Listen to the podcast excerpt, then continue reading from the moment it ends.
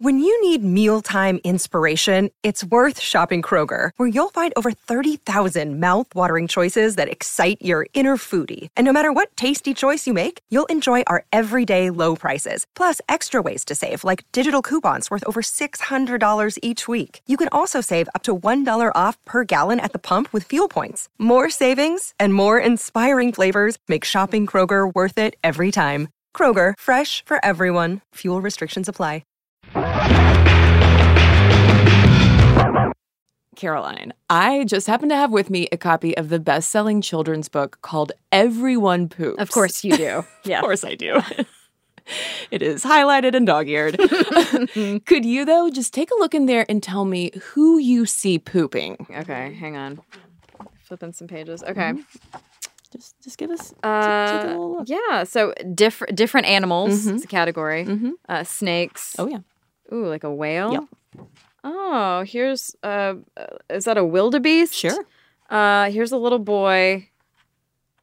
Mhm. Oh, okay. Notice- wait, wait a Notice second. anything missing? Notice any- Fish. Uh-huh. Fish. Wait, and then it ends with the boy. Where's where's the girl? Exactly. There are no girls. It should be called Everyone Poops Except Girls.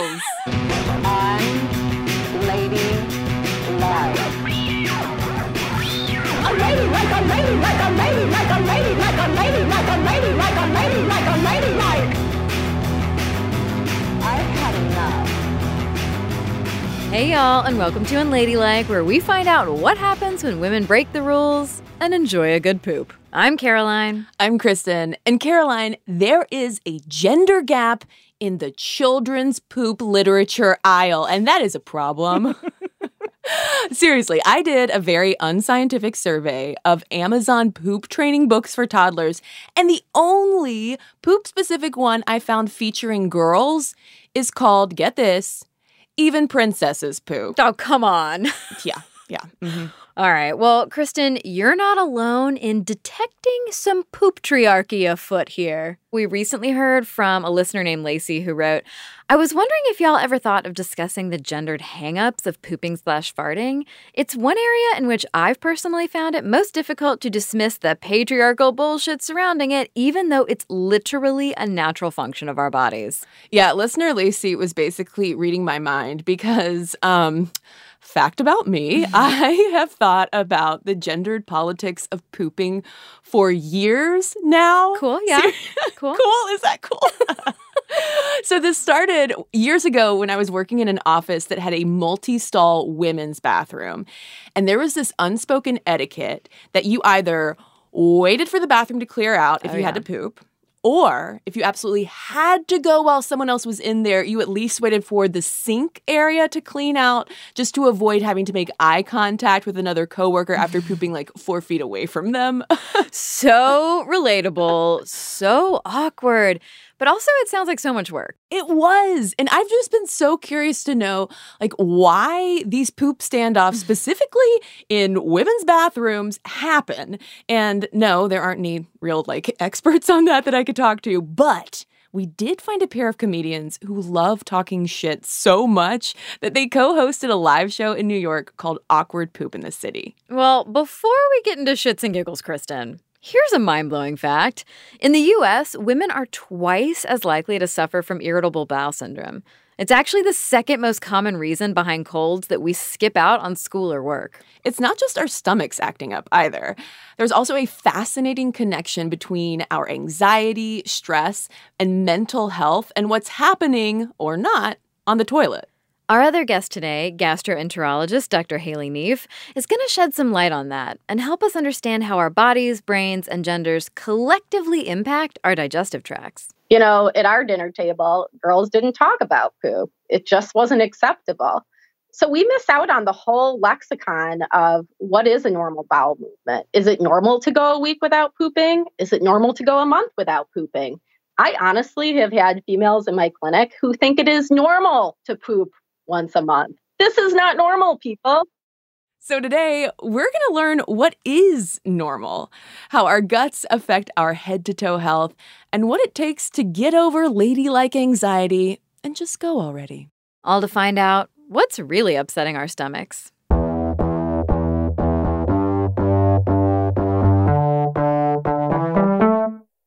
I've had this conversation a lot, and I think there's two camps. There is pro poop, and then there's the no poop camp.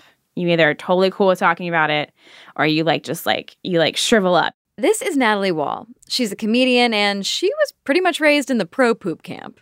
So we were like very fecal friendly. Like it was always okay to talk about farting, always talking about pooping. My dad also has IBS. Um, a few people in my family on my dad's side have it. My last name is Wall, and it's called the Wall stomach. My dad always had toilet paper in the in the car because he would actually get out of the car and just shit in the woods. Like he had he didn't care. A while back, Natalie and her wall stomach met Angela Perrone at improv class, where the pair bonded over BMs. I probably brought it up because I always have to warn people that hi, I have IBS. So if I leave suddenly, or if I start to speak nonsense, or if Uh-huh. I look like I'm just distant, just know that I probably have diarrhea and I'll be walking out soon. like so I probably, yeah, like it's not you. It's like you literally just have to shit. I really, yeah, I'm gonna be out. Because the bathrooms at this place are actually, you know, it's quiet. Mm-hmm, So we probably had some nerves around that, and we probably made eye contact, knowing that if one of us was making our way to the bathroom, there would, you know, there's emotional trauma behind it. Um, yeah, because it was also singular bathrooms, and so there'd always be a fucking line. Oh, yeah. And it, that always, I don't know about you, Angela, but that always gives me more stress when I'm like, oh no, people are going to know that it was me Mhm. and they're waiting. Yep. What if it clogs? And now we have to go do 90 more minutes of shitty improv together with those same people. with the same exact people. Cristen, I think most folks can relate to that kind of bodily embarrassment. You know, like whether it's your improv class knowing you just dropped a load or accidentally farting in a meeting. right. But that anxiety does seem to mess with lady heads in particular.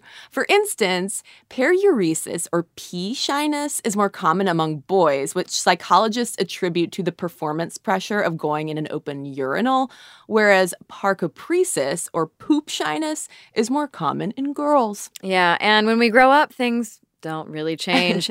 71% of women in this one Canadian survey said they go to great lengths to avoid defecating, especially in a public washroom. Now, some of that might be because public bathrooms aren't exactly the cleanest, coziest spaces to relax and, and do your bowel biz.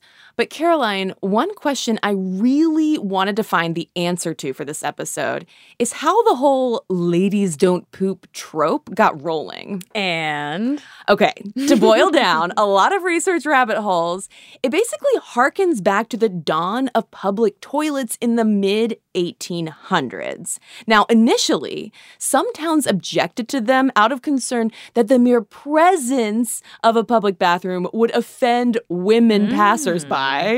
Um, but they were more commonplace by the turn of the century, but almost exclusively reserved for men because women had no business being out and about long enough to need to take care of business, if you know what I mean. so, what flushed that patriarchy, Cristen? Well, a mix of activism and capitalism. So, first, as women started like tiptoeing into public life, it didn't take long for them to be like, uh, where are we supposed to pee, y'all? Question we're often still asking. right? So that led to groups like the Ladies Sanitary Association in London lobbying for public lavatories for women in the 1880s. But then, a few decades later, it was the dawn of department stores that got classy ladies peeing in public. Did the buy one, get one sales make them wet their girdles? Maybe. Uh, no, those fancy new department stores began installing fancy new ladies' restrooms to keep their clientele shopping and spending longer. Shop till you drop. Alone. exactly. And those bathrooms do represent like peak toilet privilege, too. Way more often, safe sanitary bathroom access is something that folks, including people of color, people with disabilities, trans folks today, like, this is something that's usually fought for rather than taken for granted. Plus, I mean, it's it's not like those ladies who lunched would want to draw attention to such unmentionables. Yeah, that feminine etiquette of pretending that bodily functions don't exist has stuck around. And not only in these public bathroom scenarios. For our guest Angela, growing up, there was pretty much no safe fecal space.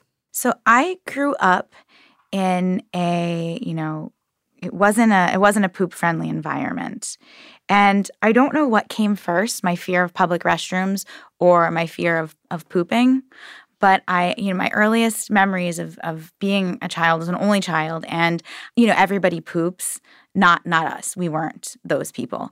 And my anytime i would go you know, i just remember my mother go, would always immediately rush into the bathroom after me and just come out screaming like who stunk up the place? and like look around and like i'm the only one there. I'm an, I'm an only child divorced parents.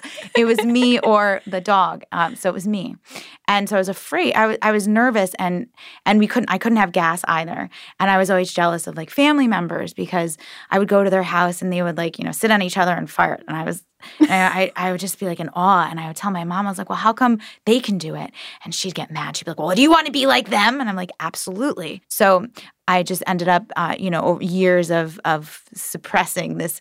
So you know, twenty something years later, I ended up with IBS and extreme extreme anxiety. Angela is basically a cautionary tale of what happens when we really think that girls shouldn't poop. Right? Her story also reminds me of a little side fact I learned.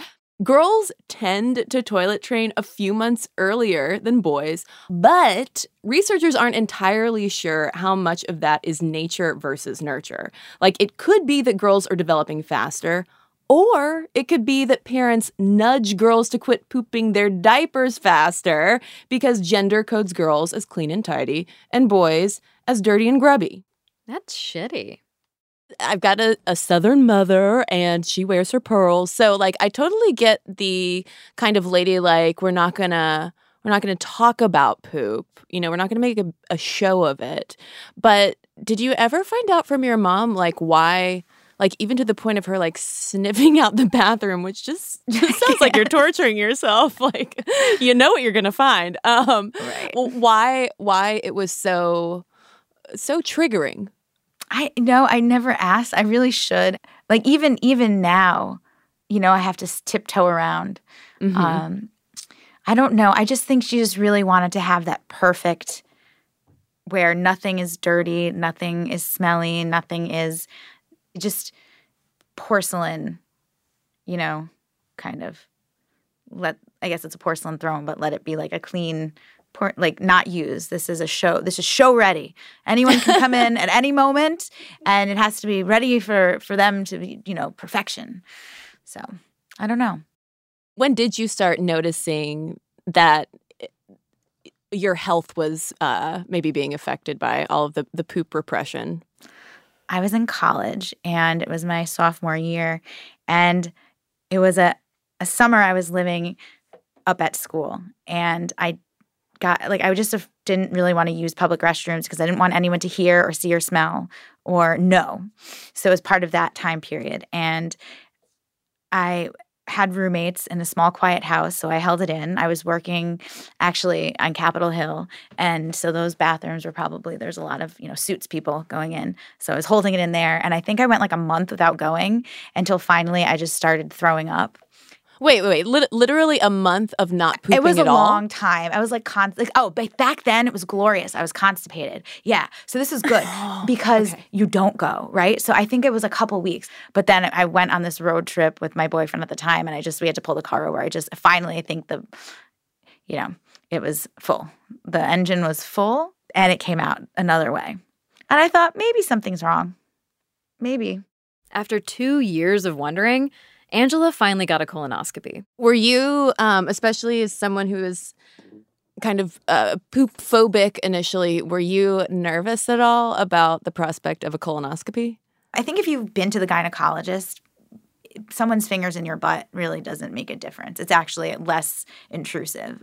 And it was a safe place, I think, for me, because it's a person I could go to and have these poop conversations with at an academic level and get answers instead of being judged by like an odor, you know. so yeah, it was a safe place. After she got her colonoscopy, Angela was diagnosed with IBS, or irritable bowel syndrome.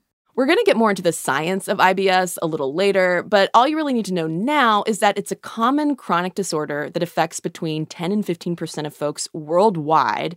And in the US and Canada, women make up the majority of IBS patients. And the bowels in irritable bowel syndrome are our large intestines, and the irritability includes symptoms like cramping, bloating, diarrhea, and constipation. I'm just imagining like Oscar the Grouch, like inside your tummy. And whenever you feed him food, stress, or hormones, he's like, accurate. It manifests in different ways. When I originally was getting it, and not knowing trigger foods and not paying attention, it would start with what seemed like maybe I was having panic attacks. Um, and then your body starts to percolate, you get really hot, and you start to sweat, and then that starts triggering the colon even more. And it's an emergency. You know that the, the latch on the on the anus has been just busted, and you just need it's urgent. Yeah. Angela learned the hard way that farting, it can be a real crapshoot sometimes the first situation where I, I really felt like something was going on was when um, I had what one would call a shart. Um, and I didn't, I thought I was just having gas and I was going to, you know, secretly get it out and no one would notice, but it turns out was not that. And then ever since that moment in 2000, we'll say 10, anytime I felt I had gas, I thought I was having another one of those. And so, like, the IBS is kind of a, a mental thing you know, it, it just messes with your head. I, I, for for three or four years, every time I had gas, I thought I, this is going to be. I carry an extra pair of pants with me and a wee pad still because I don't know if something's going to happen. You know, I, I need backup because it's a psychological thing too. And what is a wee pad? A wee pad is what you use for house trained dogs uh, and and children. I don't know. I don't have kids, but so if you train your dog to use the restroom indoors, they have a wee pad. It's great. And and so it's an it's an emergency, I guess, in case of cleanups. In cl- say I'm in the car and mm. or, in someone mm. else's car, and it's like I'm at a light and there's no bathroom in sight. I could just slip one under, you know and, or if I'm on a bus, or if you know, who knows? I, I don't know. I, I I don't know, but I know I will need it one day, and it's gonna be the the greatest save. It's time for us to take a bathroom break, y'all. We'll be back later with more from Angela and Natalie. But next up, we're going to check in with an expert who can help us understand what's up with our guts and how they interact with our headspace, too. Stay with us. Don't flush away. Girls poop too. This message is long overdue.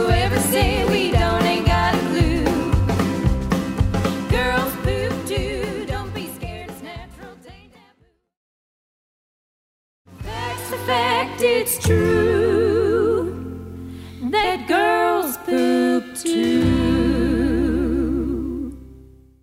Is there a normal when it comes to pooping? Like how often should you be pooping? What what is normal? Yeah, so I would say um, normal would be uh, at least every other day or daily with bowel movements no firmer than a sausage with cracks.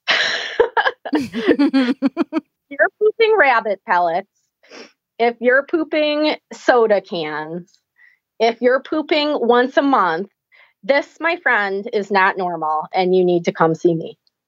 We're back shooting the shit with Dr. Haley Neef, a pediatric gastroenterologist at the University of Michigan.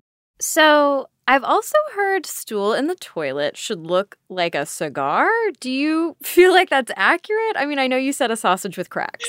No, no, that's really interesting. That's very specific, like weirdly specific. I mean, like what kind of cigar? Like a Swisher Sweet or like what? I don't know. uh, so I would refer you to the Bristol stool chart. Have you ever heard of this? No. Caroline, I hadn't heard of it either and immediately had to Google. Yeah, okay, so what is this chart?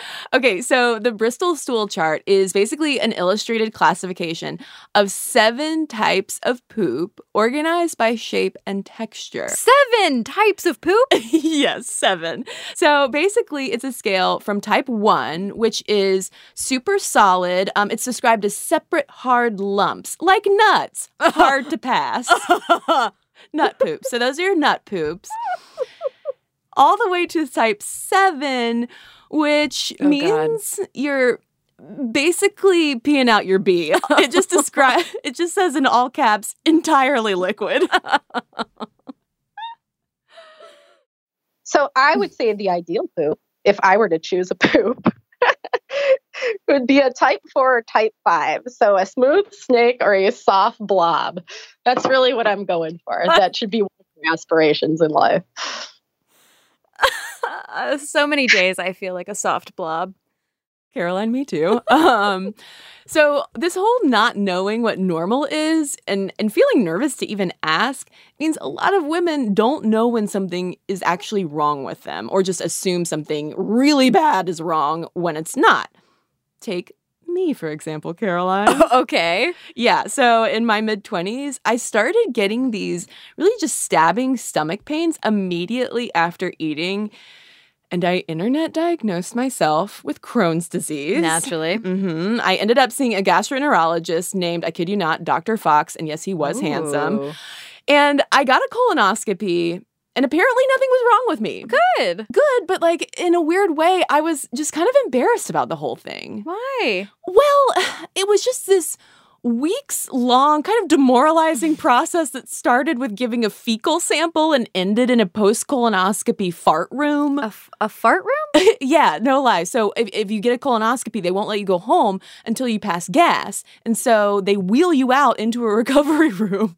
And everyone is just releasing these incredible farts. Like, it is an experience, Carolina. Well, I mean, okay, like your sort of embarrassing experience mm-hmm. and mm-hmm. women's general paranoia about poop aside, Dr. Neef says that cis women do tend to report more gastrointestinal issues thanks to a few anatomical and hormonal quirks. Number one, um, a woman's colon, so the large intestine, is proportionally longer to their body compared to a man's colon. So, in general, it just takes longer for stuff to go through us. Caroline, I came up with a little ditty about that anatomical difference in our guts. Do you want to Oh. hear it? Yeah. yep, I do. Okay, it goes a little something like this. Do your colons hang low? Are they four inches longer or so? Are your abs slightly softer with the belly more like dough? Is it harder to make that stool because biology sometimes cruel? Do your colons hang low? That's my new single called Lady Colons. Great. Great, great. That'll make us a lot of money. But okay, so you have the anatomical reason for women's GI issues down. The second reason is that we have higher levels of the hormones estrogen and progesterone for obvious reasons. Those two hormones, however, estrogen and progesterone, also have effects on the GI tract. Estrogen and progesterone both inhibit smooth muscle contractions. So not only does stuff have longer to go in our GI tract, it just moves slower. When the gut's moving things through more slowly, it can lead to bloating, constipation, gas, and tummy rumbling. So, you know, we like to use fancy words to make our GI profession more glamorous than it actually is, which is talking about shit. We have a fancy word for rumbling, which is called borborygmi. Uh, it's got Y's and G's and I's in there. Borborygmi is basically that rumbly, low sound your belly makes when you're hungry or when you're about to make out with your partner or when you're in a quiet room about to ask for a raise. Really pleasant stuff. Inevitably. The other thing that estrogen and progesterone do is that they stimulate our central nervous system. In other words, they may actually decrease our threshold for pain. So stuff takes longer to get through us and it hurts more. So we're just built with a GI tract that causes us a little bit more problems. That doesn't seem fair. no, it's totally not fair. So, Cristen, transgender folks undergoing hormone therapy may also experience changes in stomach pain perception. Like, unfortunately, there's not a ton of research, but what we could find suggests that estrogen therapy might decrease trans women's pain tolerance, while testosterone therapy tends to improve chronic pain in trans men. Right, although those findings aren't specific to gastrointestinal issues. Now, when any patient shows up at Dr. Neef's office concerned they might have IBS, her job as a gastroenterologist is to assess what she calls a constellation of symptoms to figure out what's going on. So, with IBS, she's determining whether the passage of food or stool through the tube of the gut is triggering pain when it shouldn't be. Yeah, she describes it as fire alarms going off when there is no fire. Basically, you're feeling pain when everything is actually fine. Yeah, so okay, we've established that women have a longer colon, which means our poop sits around longer to set off those fire alarms. Our sex hormones are slowing things down and making us feel pain more acutely.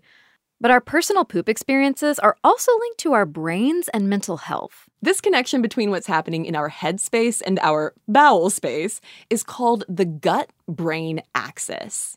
The gut, it has its own nervous system. It's called the enteric nervous system. And us GI docs like to call it the second brain of the body. Yeah, so basically, you have your brain brain, uh, which controls basic automatic functions like breathing, heartbeat, telling you to not leave your hand on the stove again, that kind of thing. And what blows my brain brain, Caroline, is just how much chemical signaling is also coming to and from our guts, aka our second brain. 95% of your body's serotonin is actually found in the bowels. You know, we think about serotonin as this hormone that's regulating mood in our brain. Well, 95% of it is down in the bowels. So if our uh, life is under stress, if we're taking ter- care of too many people but not ourselves, if we're dealing with periods that are turning down our pain tolerance, all of that has a direct effect on how we're experiencing the normal movement of stuff through our guts. Dr. Neef says she sees a lot of young women coming in with stress induced stomach problems. Sometimes it's big life changes like going to college, first jobs, or difficult relationships that can trigger them. So, like I said, we have a ton of serotonin in our gut. And even if you think about neurons, which are nerve cells, there are over 500 million neurons in our intestinal tract, which is more than five times that found in our spinal cord. It's the second biggest concentration of nerve cells in the body after the brain. So, although we don't really think about our GI tract and we certainly don't like to talk about our GI tract, it's there, and the stresses we're under are directly affecting how it's working and how we're feeling. Caroline, hearing Dr. Neef talk about this makes me wonder whether my mental health was actually the source of my mysterious stomach pains years ago. Oh, yeah? Yeah, I mean, because during that time, like I was dealing with a lot of family stuff that was definitely weighing on my mind and could very well have been playing tricks on my tum tum. That makes sense. I find that it doesn't necessarily have to be that a patient has severe anxiety or diagnosed major depressive disorder. It could be that all the little things in life uh, that we're dealing with pile up. Um, they make it harder for us to eat well, to exercise, to get good rest. We don't talk about the symptoms we're having, and then we're afraid of what might be going on. And it turns into this absolute shitstorm. Another interesting thing I see is that it doesn't actually have to be negative stress that triggers IBS. So let's say uh, you're really excited about an upcoming wedding, or maybe you have family coming over for the holidays those situations where you're not complaining, where you don't feel down, depressed, or anxious, but you're amped up, those can be really common triggers for an IBS flare too. So, helping a patient to recognize when their stress levels are changing, either positive or negative, can really help them manage their symptoms. Yeah, I definitely used to have issues before first dates. Oh, yeah. if you do surveys of men and women who have an IBS diagnosis, women are much more likely to avoid social events or sexual intercourse when they have symptoms than men. So it's not only that we have more symptoms of IBS, it's that it's affecting our lives more too. Okay, I'm going to set this up. Just, just we're going to pretend this is just a hypothetical scenario. So, let's say uh, you know you've been holding it for too long and and maybe you're like you know over at a date's house and you really have to go but you hold it because god help me i'm not pooping at his house um, what does that do to a person uh, what does that do to a person? makes you, I would say it makes you really uncomfortable and predisposes you to constipation. So the longer poop sits up in there in the large intestine or colon, uh, the more uncomfortable you get. Couple reasons for that. Number one, when you eat, it's your gut's job to move everything through. And if you're if you swallow food and it goes in your stomach and there's no room for it to go, you're going to feel burpy and uncomfortable and awful. Second, all those uh, all those bacteria that live in your intestine and the large bowel, they're just feasting on whatever is left over in your poop. I know this is just so pleasant, but they're just feasting on the left sugars and fats, and they're producing more gas as a byproduct. So if you're holding it and holding it and holding it and waiting till the fourth day to poop, you're going to be bloated, uncomfortable, farty, and miserable. So for God's sake, just poop at his house. Just just pack some of that poop spray and turn on a fan, right? Oh, absolutely. Please do it. Well, what are the emotional and actual physical side effects that women experience because of that poop shame and poop silence? I think one of the main side effects is I get a lot of women coming to see me who are really, really scared there's something very, very wrong with them because they don't have the language to explain what's going on and they're afraid to ask the questions to those around them. So I'll have young women come to see me sure that they have colon cancer like their dad did and really they just have irritable bowel syndrome because they've never asked what's normal and what's not normal. It's so tangled up sometimes by the time women come to see me between discomfort, fear, um, symptoms from the fear that I think having the time just to spend with them, um, to let them talk and to give them a language to talk about it, usually they feel better just leaving the office without a medication. You know, one reason I really love my job is that in general, there's more male than female doctors. And it's really, I think, a privilege for me to be able to reach out to other young women and help them with the problems. We're not allowed to talk about pooping and farting. I'm their safe haven to have that conversation at night. their their safe harbor in a poop storm. Caroline, I'm feeling so validated by Dr. Neef that, like, even us here breaking the defecating silence, Mm. get it, is good for our guts. Also good for our guts, poop positive friendships like the one our guests Angela and Natalie have. When we get back, they tell us how they created a safe poop harbor for others. Do do stick with us.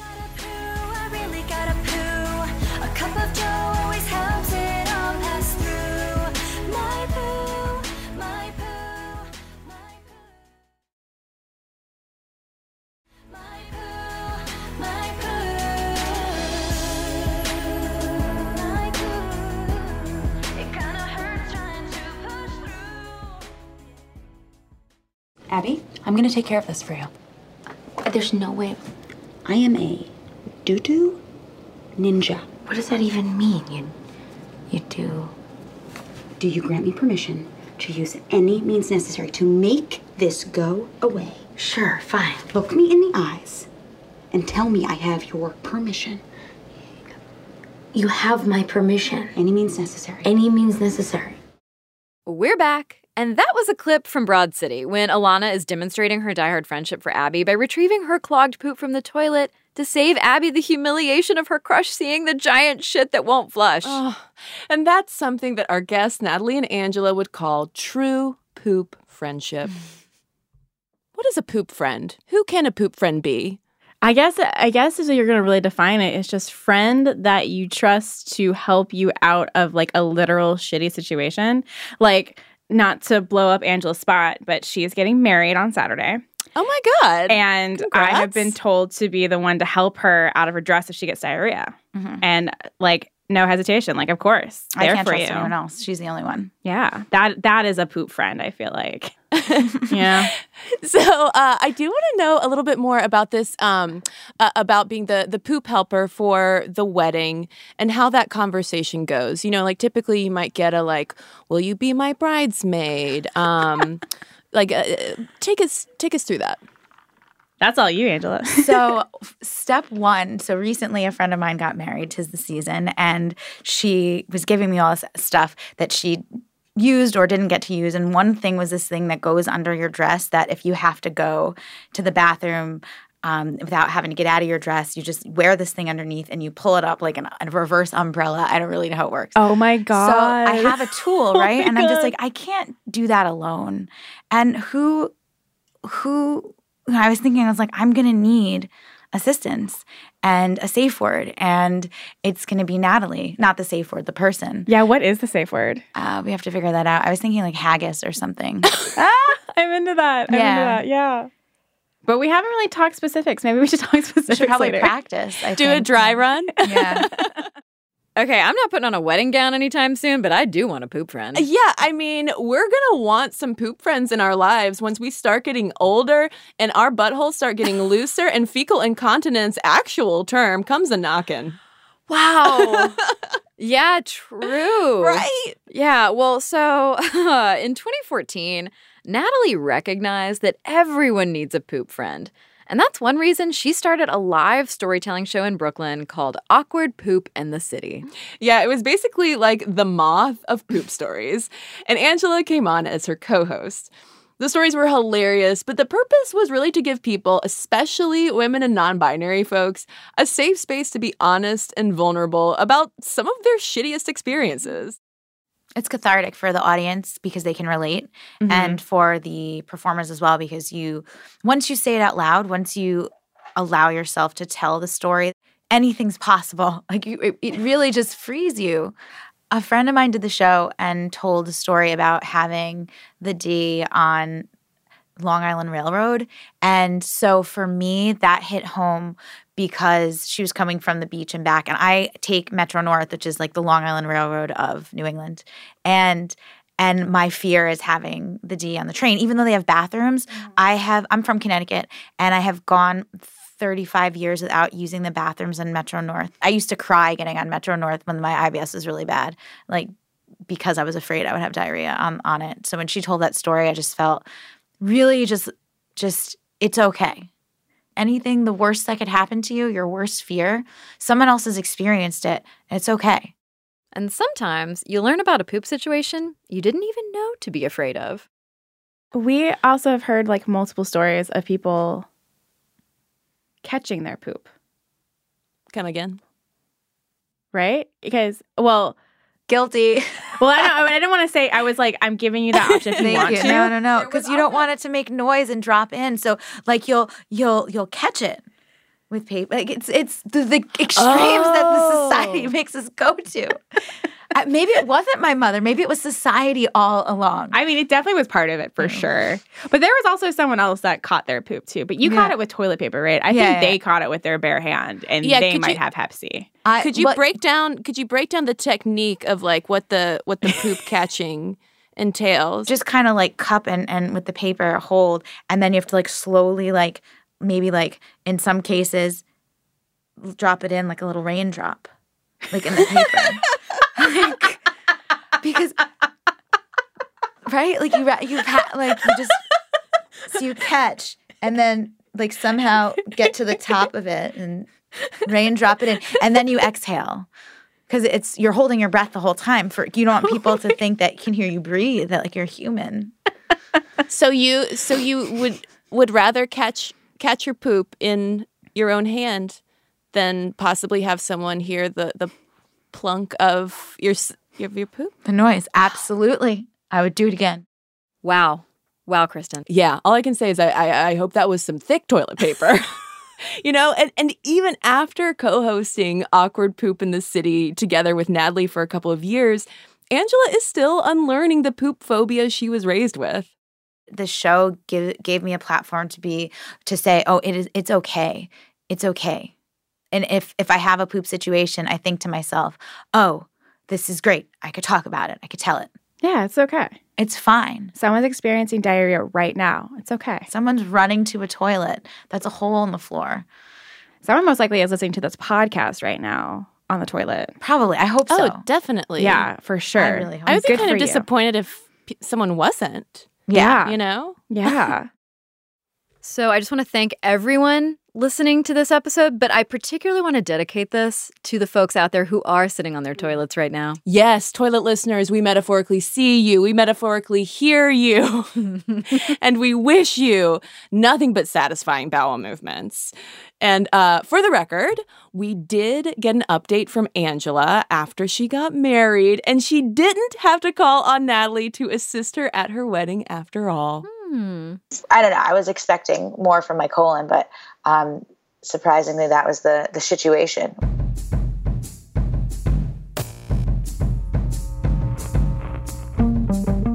Okay, y'all, this is the very last episode of season six. Caroline, um, wow, what a way, what a way to end a season. Yeah, going out on a real high note. Yeah, or I don't want to say brown note, Oh. Caroline, but I feel like that's the joke that's there.